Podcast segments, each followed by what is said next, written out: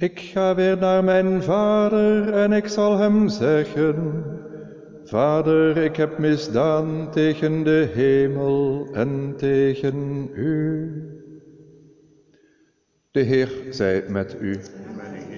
Uit het heilige evangelie van onze Heer Jezus Christus volgens Johannes. In die tijd raapten de Joden stenen op om Jezus te stenigen. Maar Jezus zei hun, ik heb voor uw ogen veel goede werken verricht die uit de Vader voortkomen. Om welk van die werken wilt gij mij stenigen? De Joden gaven hem ten antwoord, niet om een goed werk stenigen wij u, maar om een godslastering, dat gij een mens uzelf tot God maakt. Jezus antwoordde hun, staat er niet in uw wet geschreven, ik heb gezegd, gij zijt goden? Zij heeft hen, tot wie het woord Gods gericht werd, goden genoemd, en de schrift heeft bindende kracht. Maar waarom dan beschuldigt ge mij, die door de Vader geheiligd en in de wereld gezonden werd, van godslastering, als ik mijzelf Gods zoon noem? Als ik de werken van mijn Vader niet doe, behoeft gij mij niet te geloven. Maar zo ik ze wel doe, gelooft dan die werken als ge mij niet wilt geloven.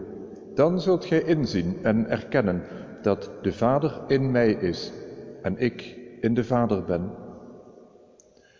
Toen probeerden zij opnieuw hem te grijpen, maar hij stelde zich buiten hun bereik.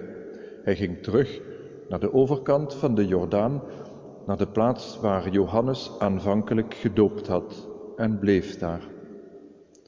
Velen kwamen tot hem, want ze zeiden, Johannes heeft weliswaar geen enkel teken gedaan, maar alles wat hij over deze man zei, was waar. En velen begonnen daar in hem te geloven. Zo spreekt de Heer. Wij danken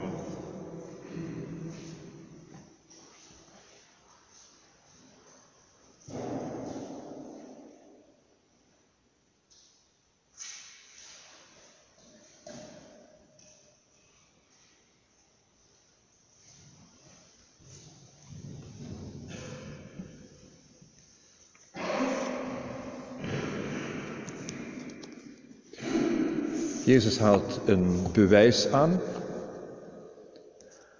De schrift zegt, ik heb gesproken, gij zijt goden.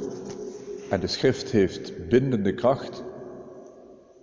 Nou moeten we natuurlijk alleen wel even checken of dat ook waar is wat Jezus zegt. Staat dat werkelijk in de Heilige Schrift?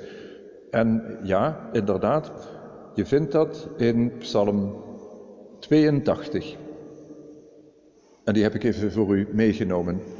Psalm 82.